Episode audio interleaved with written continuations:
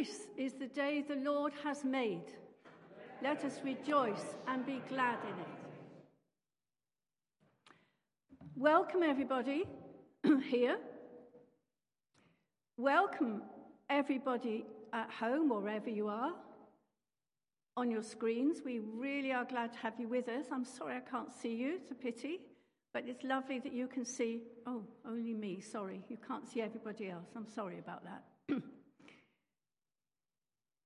Thank you to the team who are facilitating this service this morning Mark, Ian, Sue, the greeters. Peter will be leading, uh, uh, will be preaching, and Sandra will be reading the lesson. So you've got quite a few of us working together. Peter's got one or two notices, I think. Yep, here he comes.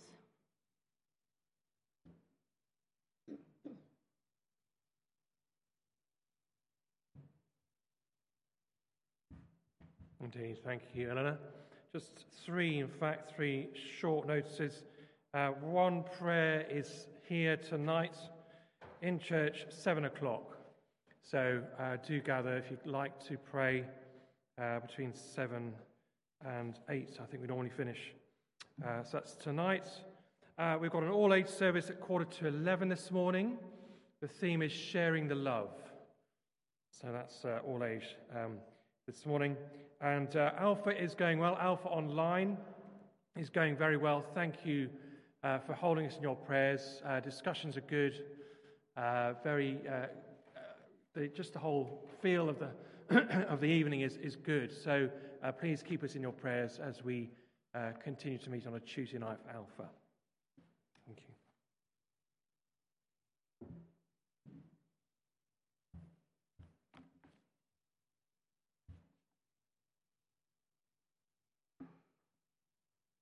We're going to start with a lovely hymn of praise. Alleluia, alleluia, give thanks to the risen Lord. You might think it's a bit oldie, but beware, I've got some even older ones coming up.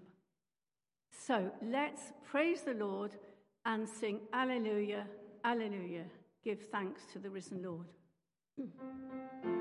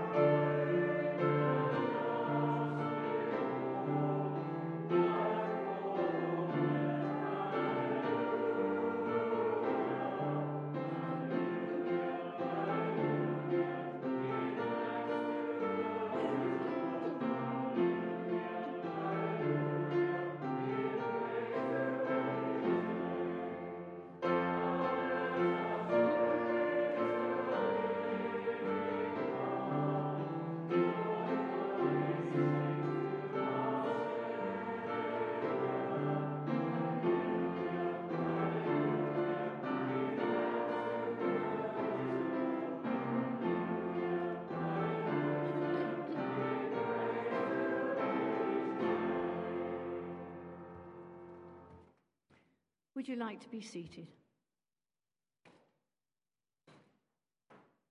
This is a service of Holy Communion, and the words will be on the screen. And so, together, we're going to say this first prayer Almighty God, to whom all hearts are open, all desires known, and from whom no secrets are hidden, cleanse the thoughts of our hearts by the inspiration of your Holy Spirit, that we may perfectly love you and worthily magnify your holy name. Through Christ our Lord. Amen. Our Lord Jesus Christ said the first commandment is this Hear, O Israel, the Lord our God is the only Lord. You shall love the Lord your God with all your heart, with all your soul, with all your mind, and with all your strength. the second is this love your neighbor as yourself. There is no other commandment greater than these. On these two commandments hang all the law and the prophets. Amen. Lord, have mercy. God so loved the world that he gave his only Son, Jesus Christ, to save us from our sins, to be our advocate in heaven, and to bring us to eternal life.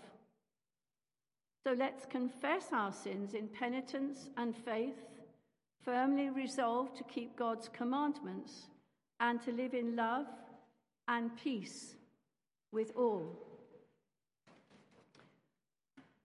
I found this particular confession, and uh, apparently it comes from Australia, and I'd like you to have time to read it first before we say it together.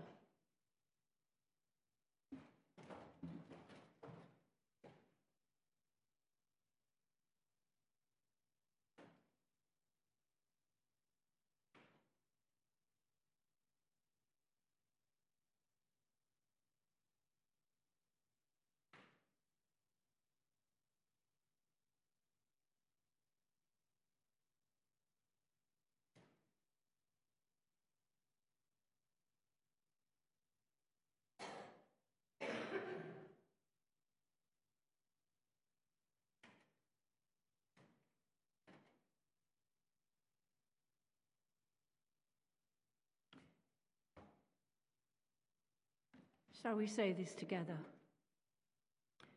You have given us a world of beauty, and we have spoiled it. A world to feed us, and so many go hungry.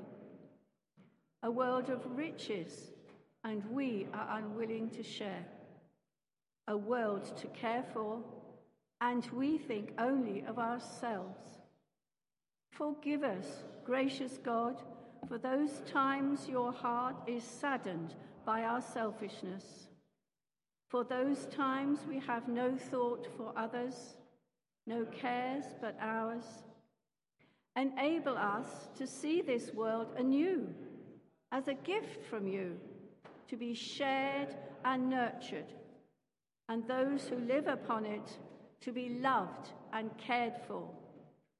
We ask this that your name may be glorified through the beauty of this world and the service of our lives. Amen. The Bible tells us clearly that if we confess our sins, He, God, is faithful and just and will forgive us our sins and will cleanse us from all our unrighteousness. Our hearts overflow with gratitude as we acknowledge the extent of your love for each one of us. Amen.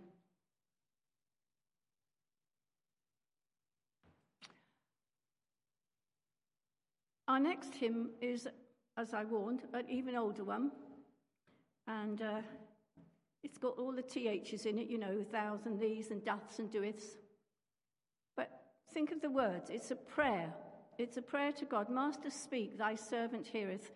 And This is a prayer before Sandra comes to read us the Bible reading and Peter gives us God's message. message. So we are actually praying for them as we, as we sing. It's prayer from our hearts that God will indeed speak to us through his word and through the message. Master, speak, thy servant heareth. Would you like to stand?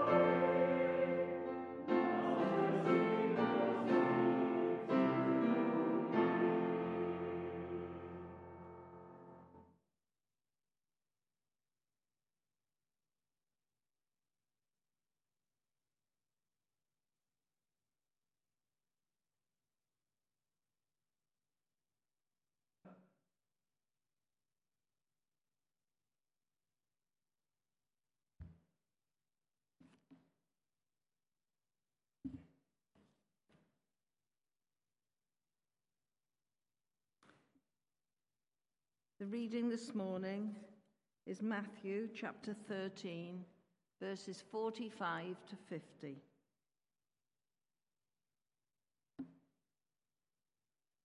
The kingdom of heaven is like a merchant looking for fine pearls. When he found one of great value, he went away and sold everything he had and bought it. Once again, the kingdom of heaven is like a net that was let down into the lake and caught all kinds of fish. When it was full, the fishermen pulled it up on the shore. Then they sat down and collected the good fish in baskets, but threw the bad away. This is how it will be at the end of the age. The angels will come and separate the wicked from the righteous and throw them into the fiery furnace, where there will be weeping and gnashing of teeth. This is the word of the Lord.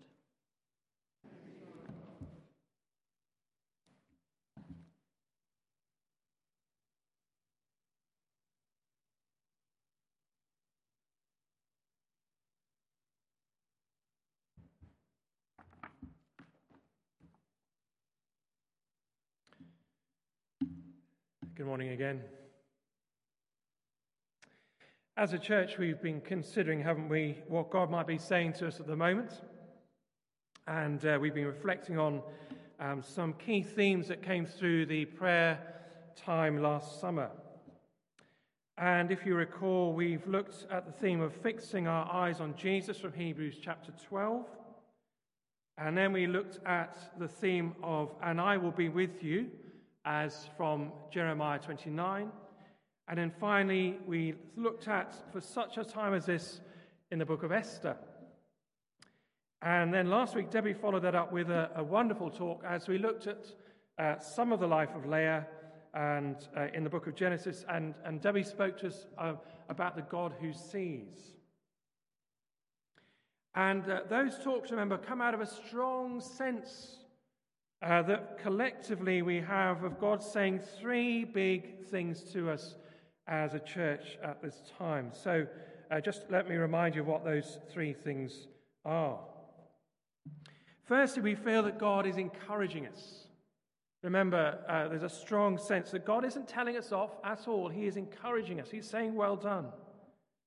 He's saying, Be encouraged that we are in Him and that in Him are all the resources we need. So be encouraged. God is with us. Secondly, we feel that God is reminding us of the importance of relationship relationship with Him as God, and also relationship with each other as church community. And thirdly, we feel that through those words and pictures and images that came through last summer and, and the sort of sifting that we've had, is again that absolute importance and priority of reaching out to those around us in the village and further fields, of course, with the love of Christ.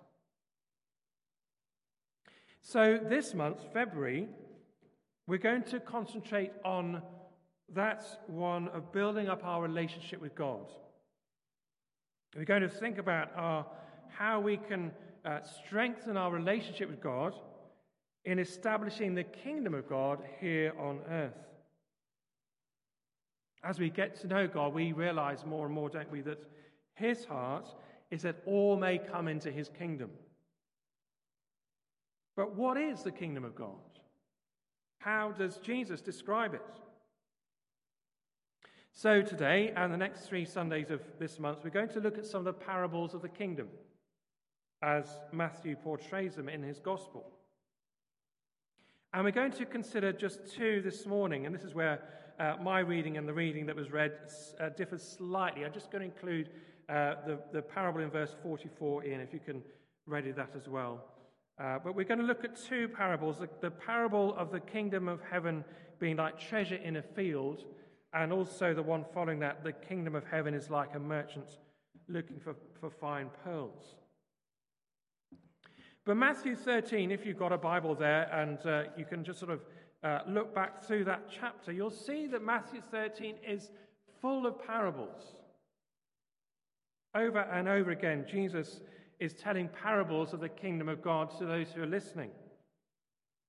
And so, right back at the beginning of chapter 13, we see what happens because Jesus uh, is surrounded by people and he, is a, he goes into a boat and he, as it were, parks the boat a little away from the edge of the shore of the lake, Lake Galilee, of course. This is uh, where he is. And so he, he sits in the boat and he begins to teach the crowds about the kingdom of God. And he uses all sorts of images to, uh, to tell them about and ex- try and explain to them about the kingdom of God. What is the kingdom of God like?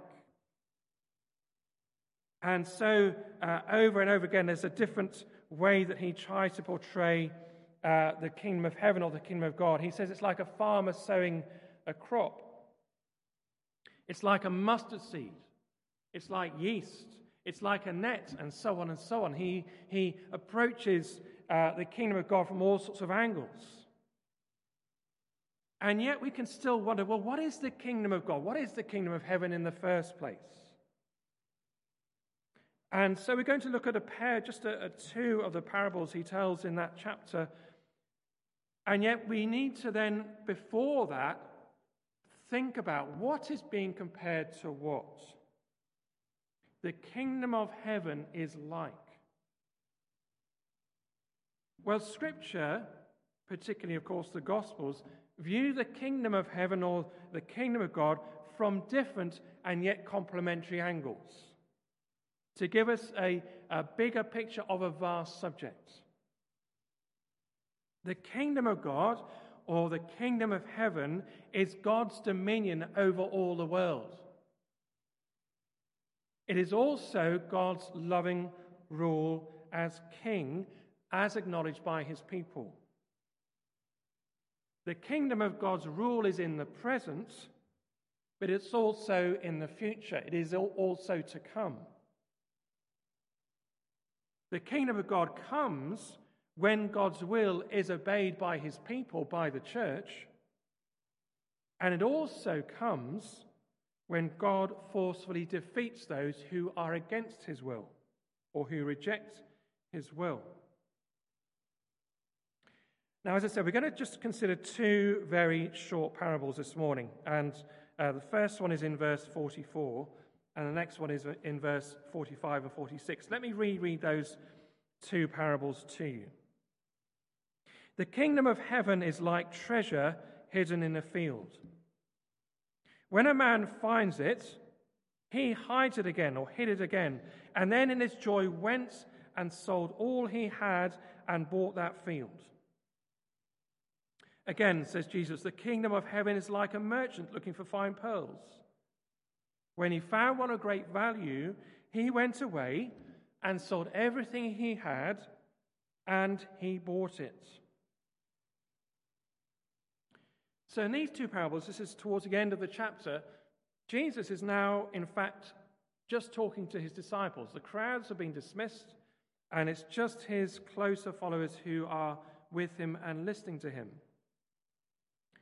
And in these two parables, this is, we're finding, Jesus is explaining, we're finding how we enter into a life that both, both submits to and enjoys the gracious rule of our God and King. I'll say that again because that's quite, quite something. So, this, these, these are parables about how we find and enter a life that both submits to and enjoys the gracious rule of our King and God. So, Jesus says the kingdom of God is like hidden treasure. The kingdom of God is like a merchant who is looking for fine pearls. So both parables are about finding hidden treasure. Back in the 1940s, uh, there was a Canadian geologist who, uh, name of Dr. John Williamson. And Dr. Williamson was doing some work in Tanzania, called back then Tanganyika.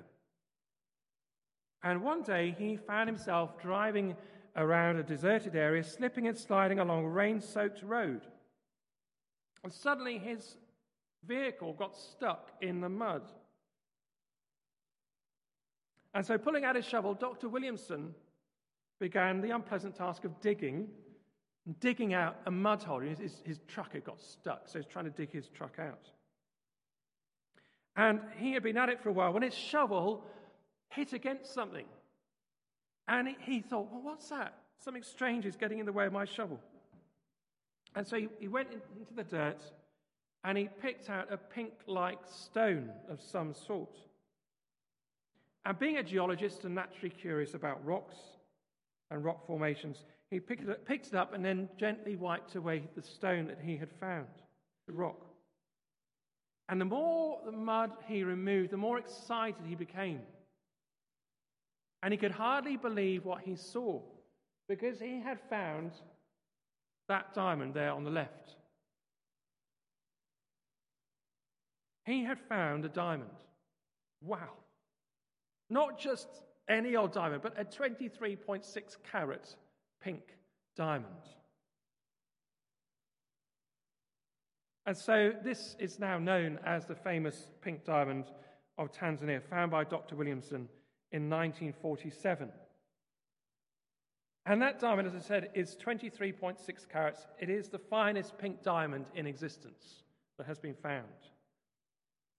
And Dr. Williamson decided to give that priceless diamond to Princess Elizabeth as a wedding present because she was getting married to Prince Philip uh, back then in 1947. And so it was cut by Briefel and Lemer, the company in London, in 1948 and set in the center of a new brooch designed by Frederick Mew of Cartier in 1952. So the brooch is on there on the right, and the Queen has still got that brooch, and she still wears it today. And so Dr. Williamson became, Uh, you probably, some of you have heard this before, I'm sure before. He became very, very famous around the world for finding that pink diamond, accidental as it may have been. While I talk about the Queen, of course, we remember it's today her 70th anniversary of her accession to the throne, and we give thanks to God for 70 years of her reign. And so, in these two short parables of Jesus today, we hear about the joy of finding the priceless treasure of the kingdom of God or the kingdom of heaven. And so, the first little parable is about a man who finds this treasure in a field, a bit like Dr. Williamson. He finds it, he then hides it, and then he goes back to buy the field so that he can claim that buried treasure.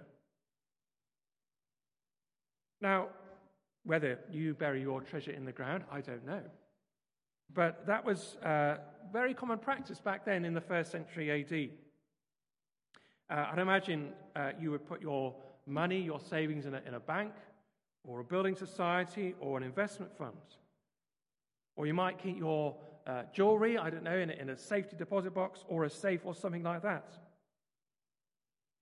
But of course, in those days, banks were very uncommon. There were banks, but only for those who were very, very wealthy. And so ordinary people had to think, well, where am I going to put my, uh, my valuables? Where am I going to keep them safe? Also, remember, of course, that that part of the world was very, very fought over. It was a, a conflict ridden land, so it's a dangerous place. So they had to think really carefully where are they going to hide their treasure, their valuables. So they did, in, like sort of stuffing your, you know, your, your valuables under your mattress, they buried it in the ground. That's what they did. Now, you also may have noticed that there may be something unethical going on here.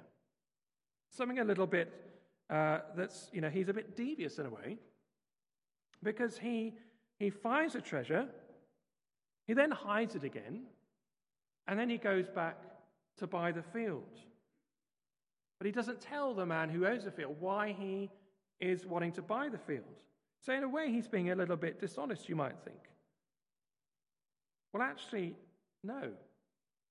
Because in, in Jewish rabbinic law, it says this If a man finds scattered fruit or money, it belongs to the finder.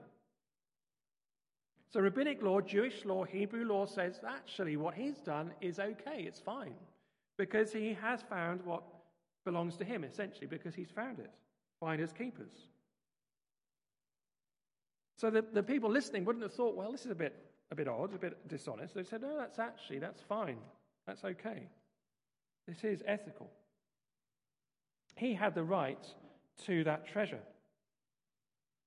So, if a man or a woman came across uh, money or valuables that obviously lost and whose owner was dead or unknown, the finder had the right to keep what they had found, even if it's found on somebody else's land or somebody else's property. So that's the first parable. The second parable involves, again, it's a very simple parable, it involves a merchant who is looking for fine pearls. So here we have a merchant a trader. Uh, the Greek word for merchant is emporos, which is where we get the English word emporium. And so this merchant is looking for uh, things wholesale. He, he, he could buy wholesale, and then he wants to sell them on to a retailer. And so in this particular case, he is looking for beautiful and fine pearls. And that was a common thing to do in those days. Uh, entrepreneurs would go to markets, they would go to uh, places where uh, things were being sold, and they would search high and low to try and find what they were looking for. Uh, and pearls, of course, uh, were of, of high value in those days. High quality pearls were eagerly sought after. People would invest in pearls. Uh, they, in fact, were invested in the first century in much the same way as we would invest in diamonds in our day. So they were the most valuable gem in the world at that time. So if you owned a, if you owned a pearl, you had a fortune. Good reason for it. Think about how you find a pearl. Where are pearls found? Pearls are found uh, in the sea, uh, in, in an oyster. So, in fact, in those days, to find a pearl was a, a difficult and dangerous thing to do because an oyster thrives uh, apparently at an average depth of 40 feet. And so, uh, uh, finding a pearl is a dangerous thing to do. You don't just stumble across it on a beach. It's a dangerous thing to do. So, in whatever way you look at it, this man, whether he found it in a market or whether he found it by uh, finding it uh, diving, whatever it was, it was uh, an immensely valuable thing to find. So, these are both about finding great treasure. But Jesus is relating it specifically to the kingdom of God. Notice also, Jesus doesn't explain what he means, he just leaves it. The kingdom of heaven is like treasure in a field. When a man, when a man finds it, he hides it. Then in his joy, went and sold all he had and bought the field. He doesn't explain what he means. He leaves it for those who are listening to kind of, hmm, what is he, what is he talking about? He wants them to as it were, chew on it and digest it for themselves. So, as we hear these parables and, and we, as it were, chew on them and digest them, we then are also invited to inquire what does Jesus mean by saying this about the kingdom of God? And Jesus is talking here about the joy and the sacrifice of being in God's kingdom joy and sacrifice. So, briefly, there's two things that stand out in these parables. Firstly, what you need to give up, and secondly, what you stand to gain. So, this morning, for you and I to know the joy of being, God's, of being in God's kingdom, Jesus is very clear. Jesus says, You and I must give up everything. What do the parables say? The man in the first parable sold all he had and went and bought that field. The trader in the second parable, what does he do? He finds that fine pearl, he sells everything he has to buy that pearl of great price. In other words, both of these people are making sacrifices to find that treasure. Jesus never pulls his punches, does he, in his teaching? Jesus is challenging again and again and again to those who are listening to him. In Luke chapter 9, he says this If anyone desires to come after me, let him deny himself, take up his cross daily, and follow me. For whoever desires to save his life will lose it. But whoever loses his life for my sake will find it. Now, the world around us says that is silly. The world around us says that is foolish. People around us, the world around us, will say to us, You take what you can you get what you can and you enjoy it while you can. But I can promise you that if you make the sacrifice, you'll gain something far greater in return that you can ever imagine. So Paul says this in 2 Corinthians chapter 4, verse 18. He says, We do not look at the things which are seen, but at the things which are not seen. For the things which are seen are temporary, but the things which are not seen are eternal. The kingdom of God is like hidden treasure. The kingdom of God is like a precious pearl. Yes, there's sacrifice in belonging to the kingdom of God. Of course, there is. But it is sacrifice for a great and eternal reward. Beyond the self denial, beyond the discipline, beyond the cross that Jesus says we are to carry daily, lies the most precious thing a thing of supreme and unsurpassed beauty life in the kingdom of God, under God, for God, with God. In Hebrews 11, which we uh, looked at a little bit uh, recently, Hebrews 11, there's that list, isn't there? That litany of the great men and women of the Bible who searched for the pearl of great price. Those men and women, they were looking for something of greater value than most people of their time. Abraham, Isaac, Jacob lived as strangers in a country far from their homeland, lived in tents because they were looking for a kingdom. Hebrews 11, verse 10 says, They were looking for the city which has foundations, whose builder and maker is God. Those men and women in that chapter were willing to sacrifice to achieve their goal, that aim of being in God's kingdom. Like those ancient pearl divers, they were willing to risk even their very lives. They were stoned, Hebrews says. They were sawn in two. They were slain with the sword. But remember what I said those few weeks ago. Yes, the saints described in Hebrews chapter 11 are there for our inspiration. And the saints who have gone before us, who have died, show us that it's possible to run the race and to finish the course. But none match Jesus. None of them. Jesus is the one who is both man and God. Jesus is the one who is our devoted servant. Jesus is the one who stands at the right hand of the majesty of God, who intercedes for us on our behalf. He is the one who is enthroned in heaven as Lord. That is why we need to keep our eyes fixed on Him. He is our author and perfecter of our faith. So, what about us? What about you? What about me? Jesus, in saying these parables, is asking us to consider the big question are you willing to live a life of faith? He's asking the question are you, am I willing to be part of his kingdom, whatever the cost? He's asking the question are we willing to keep our eyes fixed on him? Because it involves sacrifice. It involves everything we've got, it involves everything we have.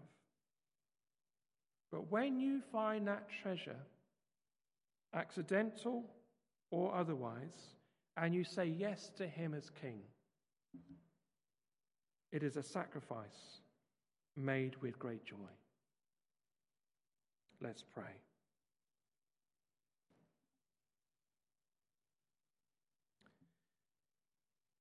Lord, you ask us to each day take up our cross and follow you. You ask us each day to sacrifice what we want for all that you call us into, to live in your kingdom. And yet, Lord, we know that life in your kingdom is, surpasses everything else that we know or everything that we have. Lord, encourage us. Encourage us by your Holy Spirit to live our lives in your kingdom for your glory. To invite others into life in your kingdom so that they can see you for who you truly are and who each of us, us, each of us are in you too. Lord, we thank you for giving us your word. May we read it and may it read us each day.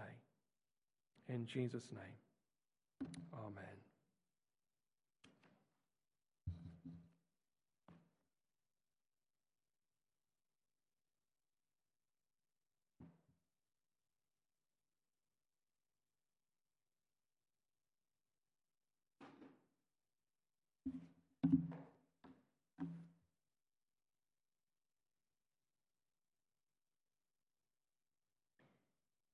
I don't know how we've each heard God's voice, but we have a moment of commitment using a well known hymn. But we're going to close our eyes and I'm going to say the words, some of the words, you'll recognize it. And if you feel you can say this commitment, there'll be Amen at the end.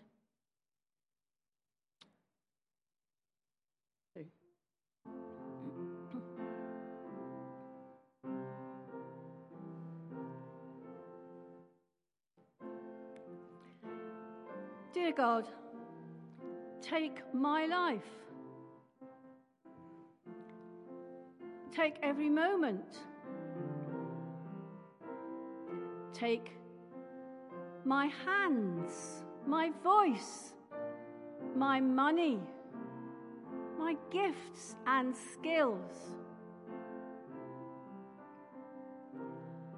Even take my will, my heart and my love.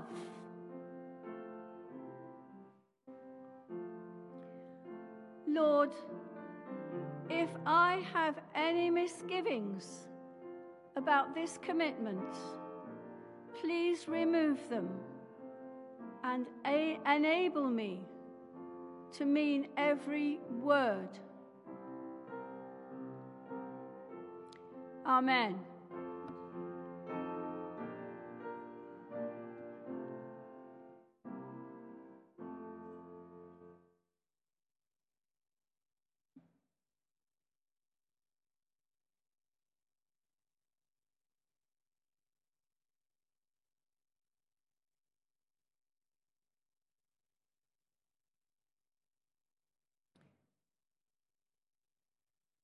If you're able, please stand. We're going to say the creed. We're going to declare this great God we believe in and what we believe. So stand if you can, please.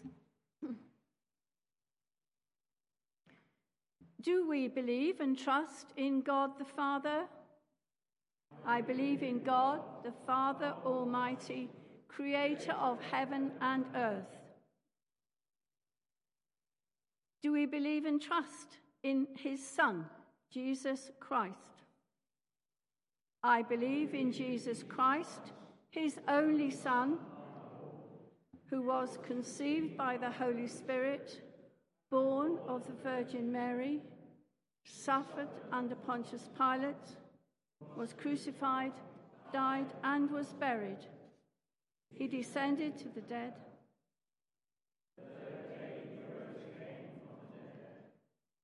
Ascended into heaven. He is seated at the right hand of the Father, and he will come to judge the living and the dead. Do we believe and trust in the Holy Spirit?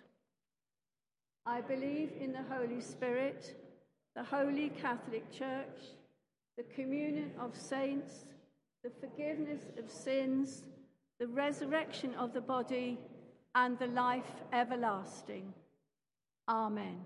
Would you like to be seated?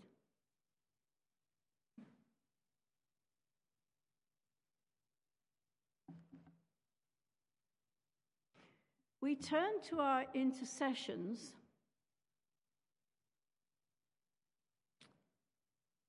I read this book a few weeks ago. It's called The Optician of Lampedusa. I don't know if anybody else has read it. It's about an event that happened on Lampedusa, the island near Italy where many refugees in small boats are seeking refuge. It's harrowing. And God spoke to me powerfully and drew my attention to situations I've seen on the news, but then they hit my heart. I hope you'll agree with what we're going to do. The intercessions I've put together are very specific. And I found some pictures for us to focus on. The people we'll see are as close to God's heart as we are feeling now. Jesus died for each one, and his kingdom extends to each and every one of these people. In the silences, after I've said a short prayer, please talk to God in your heart about anything that the image brings up.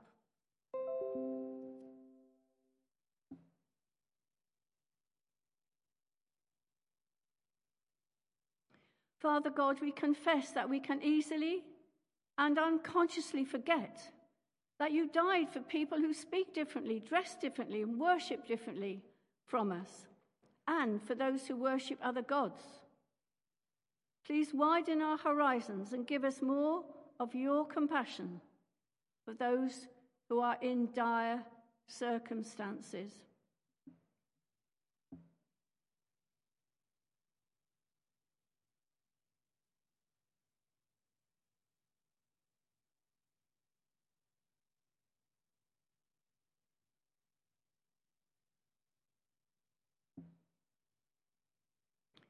Father God, whose mercy has no boundaries, we intercede for people who have chosen to put themselves into the hands of unscrupulous people traffickers.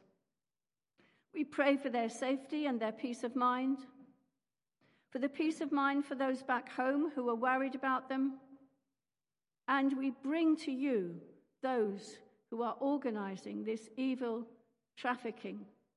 Our human hearts cry out to you for the whole situation to end somehow.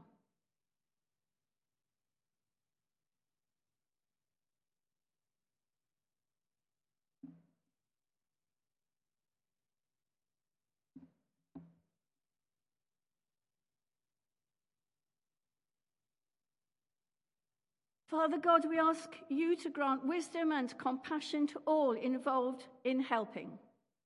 For the policymakers, the patrol and rescue missions, the reception centres, the police and immigration officers, may your gracious help protect them from compassion fatigue and from giving way to frustration.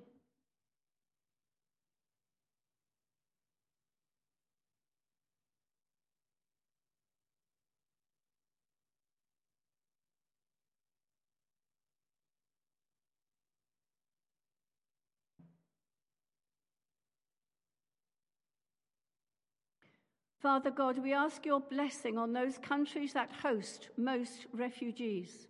Help all who send practical help and aid. We ask also for our own country that those who are antagonistic towards refugees may be changed by knowing your love. May all Christians involved in inner city work with refugees be empowered to share your love with everyone in any circumstance.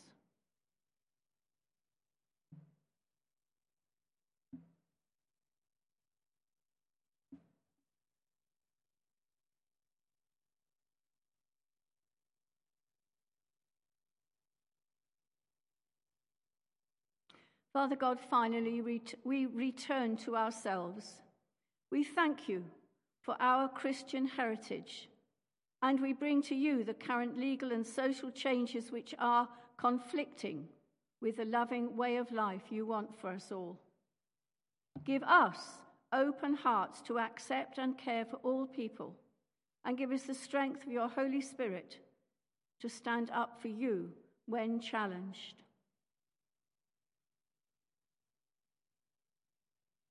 Father, accept these prayers for the sake of your Son, Jesus Christ. Amen.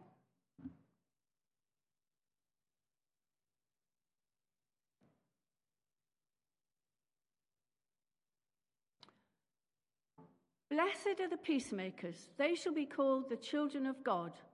We are meeting in the name of Christ, and we share his peace. So the peace of the Lord be always with you. Shall we share the peace, as we've learnt to do, with one another?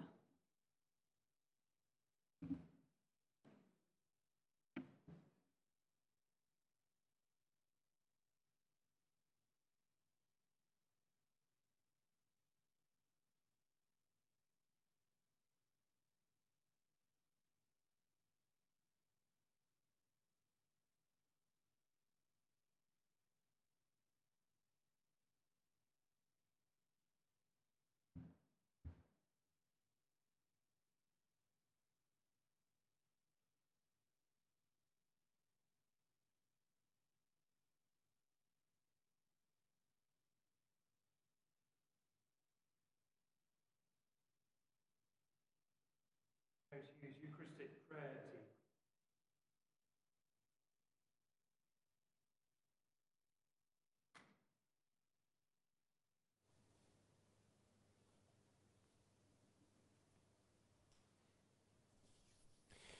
The Lord be with you.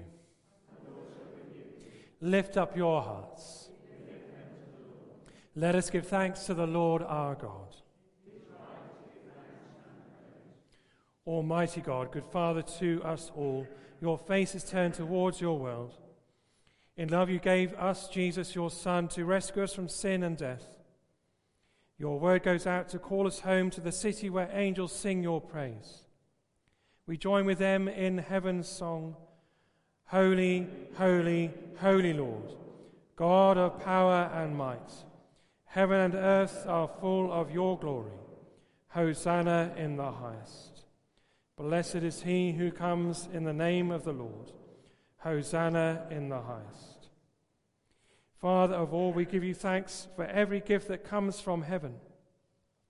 To the darkness, Jesus came as your light. With signs of faith and words of hope, he touched untouchables with love and washed the guilty clean. This is his story. This is our song. Hosanna in the highest.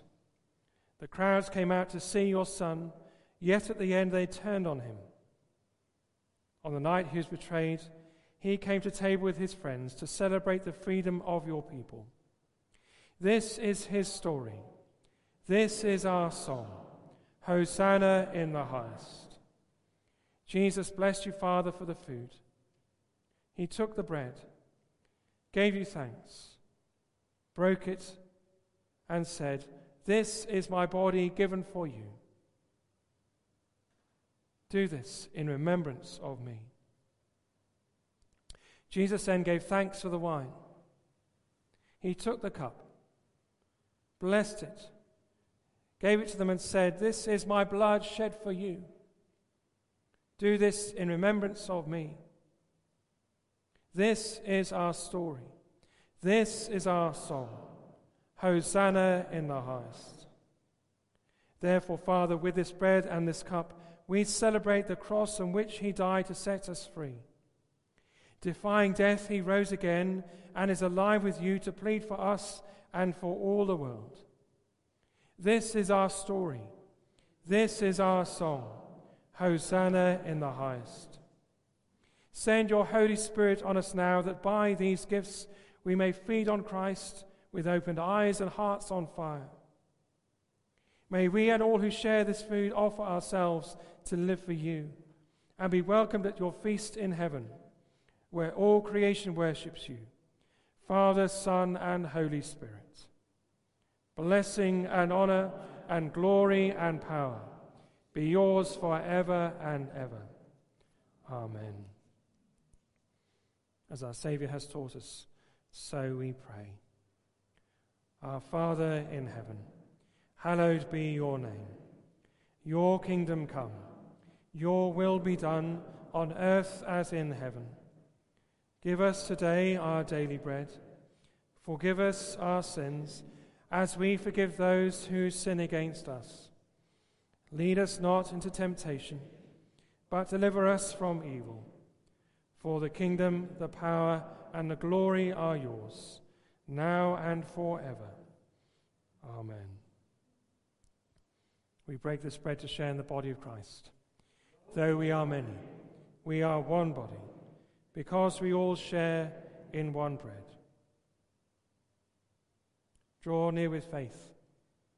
Receive the body of our Lord Jesus Christ, which he gave for you, and his blood, which he shed for you. Eat and drink in remembrance that Christ died for you, and feed on him in your hearts by faith with thanksgiving.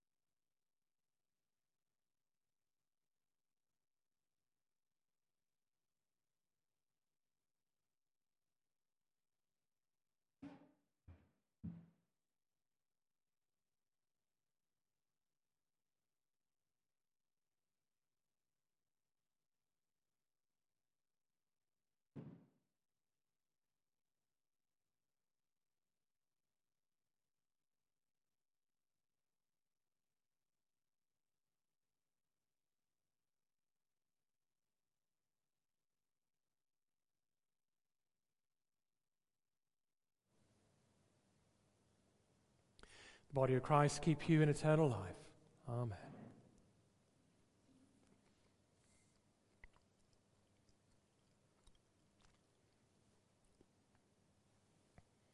Blood of Christ keep you in eternal life. Amen.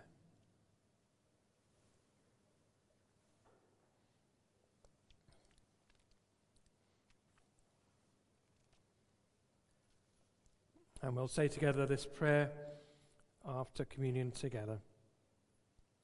Almighty God, we thank you for feeding us with the body and blood of your Son, Jesus Christ. Through him we offer you our souls and bodies to be a living sacrifice. Send us out in the power of your Spirit to live and work to your praise and glory. Amen.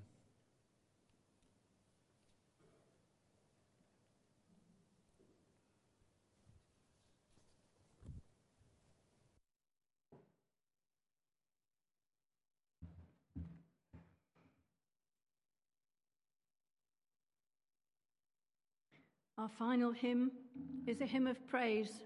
praise Him, praise Him, Jesus, our blessed Redeemer. Another old one, but the words are fantastic. So let's just praise God before we, get, before we leave. Thank you.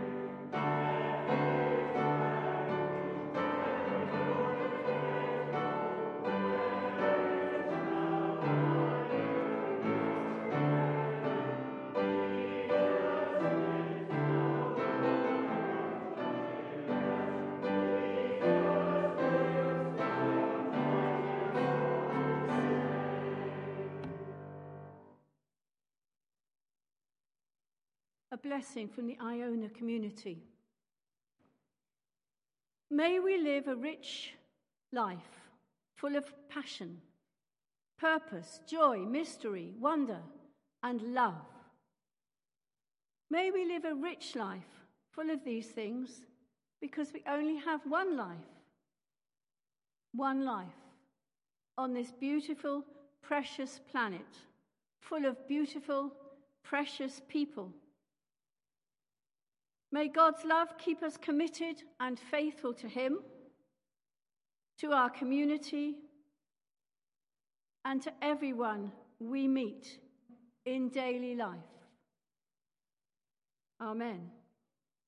So let's go in peace to love and serve the Lord. In the name of Christ, Amen.